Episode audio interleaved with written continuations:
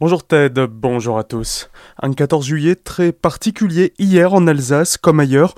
Pas de cérémonie en public, seuls les élus et les militaires étaient rassemblés à Célestat ou Colmar pour déposer des gerbes devant le monument aux morts.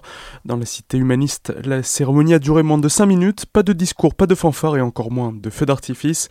À Strasbourg, pas plus d'animation hier, le traditionnel bal des pompiers censé se dérouler à cette date n'a pas eu lieu pour des raisons sanitaires. L'an dernier, il avait réuni près de 5000 personnes. On reste à Strasbourg où une vélo-école est victime de son succès suite au déconfinement et grâce à l'aide gouvernementale de 5 euros pour réparer son biclou, de nombreuses personnes se sont remises en selle, mais certaines n'ont jamais appris à faire du vélo.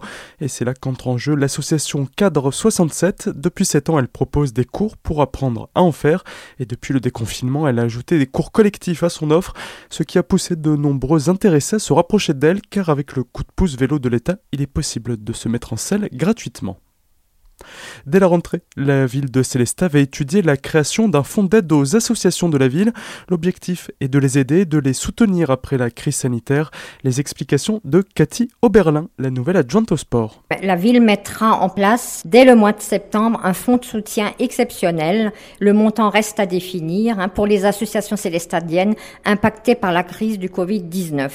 L'attribution d'une aide exceptionnelle complémentaire au dispositif existant sera examinée après l'étude de la situation selon un questionnaire qui sera établi et envoyé pendant les vacances encore à toutes les associations. Et dès le mois de septembre aussi, il y aura la création de la commission du suivi du monde associatif qui, au-delà des aides financières, la ville de Célestat souhaite donner la parole au tissu associatif et l'accompagner pleinement dans la reprise de ses activités. Des propos recueillis par Franquiel. A noter que la ville de Célestat a déjà aidé les associations sportives en versant prématurément les subventions dès le mois de juin et les loyers seront gratuits pour la saison 2019-2020 pour les associations qui sont locataires de la ville.